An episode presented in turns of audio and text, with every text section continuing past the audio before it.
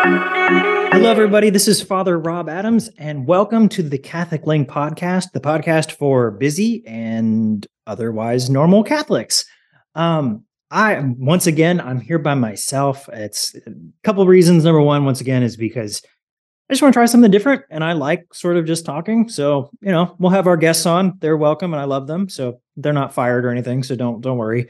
But uh, the other reason that I'm doing this by myself right now is because our internet here has been having a lot of problems. So it's hard to get guests to stay stable in a Zoom call. So right now it's just me. But for those who are watching on YouTube, I am recording this so that you can watch me. I've got a green screen behind me. Hopefully, our cool editors over at Catholic Link can make something like cool behind me.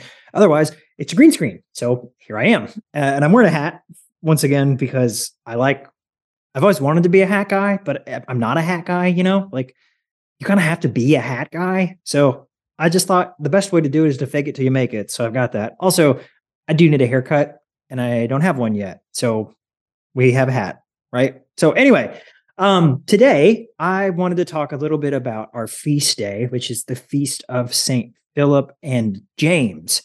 Now, James is important on his own, so I don't, you know, whatever. I don't have a lot to say. James is is super important. Um, I'm not sure, but I, I I'd love to know is the James of Philip and James the same James that's supposed to have written the proto gospel of James? Uh, it's a weird, weird book that didn't make it into the New Testament, but some parts of it made it into the church calendar, right? So, like, the belief that Mary was presented in the temple, like or the, the feast day of the presentation of Mary in the temple, comes from the proto evangelion, the proto evangelion, the proto gospel of James. Um, the name of Mary's parents, Saints Joachim and Anne, uh, their names actually come from um, from this book, the proto evangelion of James. you should definitely go read it. It is a pious book for sure. Uh, the only thing I would say is that there's a little bit of weirdness around Jesus's childhood. And that's one of the common things around the the the books that don't make it into the, the New Testament. They get a little bit almost fantastical in the way that they talk about Jesus's childhood. Like um, there's one story, I don't know if it's in the Proto Evangelion or not, but there's a story of Jesus as a little boy, like playing with clay with his buddies, like they're like playing in the mud. And his his buddies are like making like mud animals. I don't know what kind of animals they'd make, but they're making like little mud animals. And Jesus, being the little God child, comes up with this great idea, and he decides he's gonna make like a little mud bird. So he's like, like crafting his little mud bird, and then he's like, he breathes on the bird, and all of a sudden it becomes a real bird and flies away. And Jesus's friends hate them or hate him for it. So you know that's a good one. Uh, there's another story. I don't know once again if this is in the Proto Evangelion of James. There's a story of uh, baby Jesus playing with his friends, like on the roof for some reason. And one of his friends makes fun of him. So Jesus calls down lightning and smites the boy and kills him. Um, so yeah, it's, it's a little cringy, right? Uh, and that's something that the fathers talk about a lot. Like these these books that don't make it into the New Testament, they have what they call blasphemous stories of the baby Jesus. I don't, I don't know that they're quite blasphemy, but they're they're a little much. And interestingly enough, the Quran does have a lot of these stories in it because the Prophet Muhammad didn't have a great experience of Christianity. So he he actually met um, what we would consider heretical Christians, and these were the books they read. So they made it into the Quran as if they were Christianity, but but they're not. So anyway, fun fact. But today I don't want to talk about James at all. So that's all completely wasted, I guess. Today I want to talk about the other guy, which is Saint Philip. And Philip is known for this little bit in John chapter 14 at the Last Supper when he says, Lord, show us the Father. Lord, show us the Father.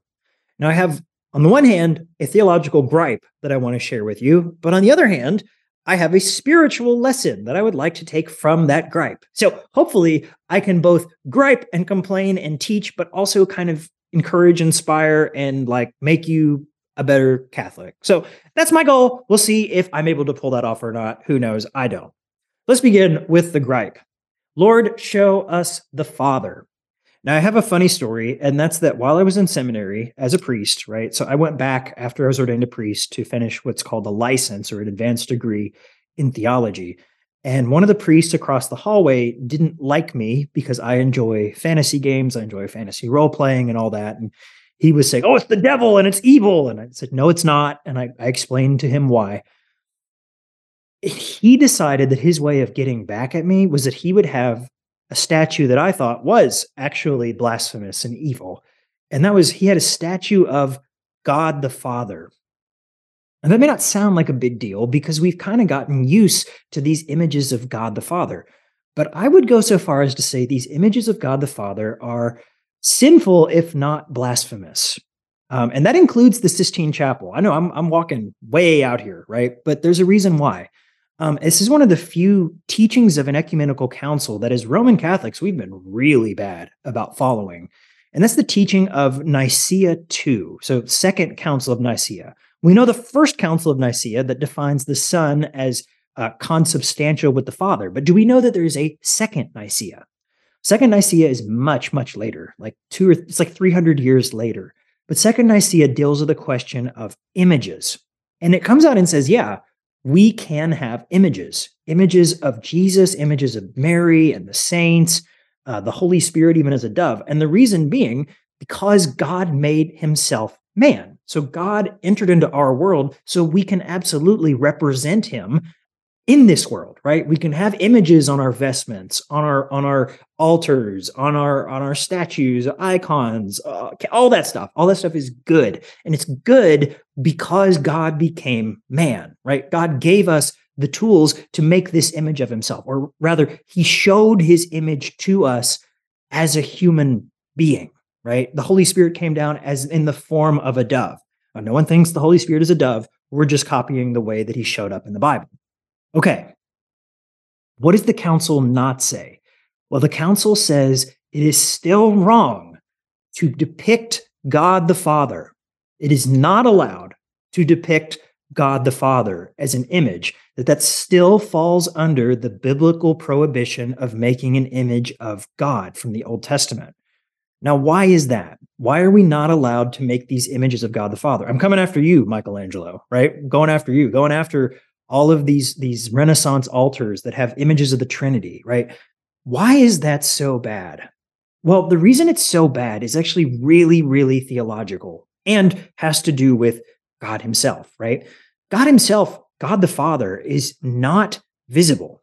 God does not have a form. God does not have a way that we can represent him right it's that's what the father is. He's totally beyond our comprehension which is why going back to today's feast day philip says lord show us the father. How do we see the father? Well jesus' response in the gospel is the answer. He says have you been with me so long? He who has seen me has seen the father. So the reason this is really really important for us as christians is that if we can get to god if we can get to the father through a metaphor, right? Through an image of an old man, through a, a kind of the father as a as an analogy. Like God is like a father to us. He's like an old man. He, he cares about us. Well, the unintended consequence of that is we no longer need the incarnation, right? The church believes the incarnation is not just good, but it's actually necessary. It's the only way that we can know God in Himself. We can know about God through our reason that he exists, that he's one, that he's eternal, that he's all powerful, a lot of things. We cannot know that God is Father, that God is love without the incarnation. And so, if we can get to that idea through a metaphor by depicting God as an old man, as a fatherly figure, we're actually undermining the entire idea of the incarnation. The only way, the only way to see the Father is to see him through Jesus. So I think these images are bad. I think they're sinful and they don't need to be a part of our tradition. They're not good. They're not they're not our tradition. That's that's actually the problem. They're not our tradition. I remember something a cool a cool uh, interaction I had in it. It was with an Orthodox priest. And I was sort of having this conversation with him like, you know, I really I find this to be a problem. I wish more people saw it that way. And he goes, "Yes, absolutely." So he pulled me over to to the side of the uh, to the side of the nave, and he showed me this icon. I said, "Oh, Father, what's what's the icon called?" And he goes, "Oh, it's called the Ancient of Days." And all it was was a picture of Jesus looking really old, and he has a little scroll in his hand that says, "He who has seen me has seen the Father." He's like, "Yeah, that's our icon of the Father. It's just Jesus." I was like, "Oh, that's awesome! That's so awesome! It's so awesome." That's what it's all about, right? It's all about that. I know this sounds harsh. I don't mean it that way, but it is it's it's really this is crucial to who Jesus is and why he has to come. He who has seen me has seen the Father. The Father is not something that we can get to just by a mind game, by, you know, closing our eyes and thinking of what what it's like to be a no god god is a father in such a way that's so immediately beyond everything we know. Um and, and it's not god is like a father. God is father is who he is in the same way that god is son. God is the spirit. God is love and community. And that's that's like that's tricky. It's really hard to, to get your head around but once again, the reason for the prohibition of that image is because we need the incarnation. We need Jesus to show us the Father. So if you see an image of God the Father in your church, please ask to have it taken down because it's it's not good. I'm not a Protestant. I'm not a Muslim. I'm not saying images are bad. I'm all about images, 100%. Just the ones that we're supposed to have and not the ones that we're not supposed to have. Okay. Second thing I want to talk about today, hopefully a little bit more upbeat, is the interesting idea that Philip is expressing Lord, show us the Father. Why do people follow Jesus? Right? I just went on this whole rant about the only way to see the Father is through Jesus. Yeah, yeah. Why do these guys give up their life to follow Jesus? Do they do it like this kind of thing we've heard a lot where it's like, oh, they followed Jesus because they thought he was going to be the great Messiah and, you know, the king and they were going to be kings with him? Well, kind of, kind of. But if that's all they thought, like they lost. That's that's not it. Ultimately, at some point, they had to have a deeper motive to follow Jesus. And today, on this feast of St. Philip, we get to see a little bit of that deeper motive. The reason these guys follow Jesus all the way through the end, right? They lost their lives for him, is because they knew that Jesus was the one who showed them the Father.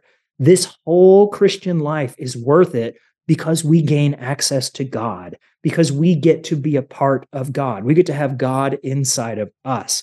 Lord, show us the Father. What a great prayer, right? What a great prayer.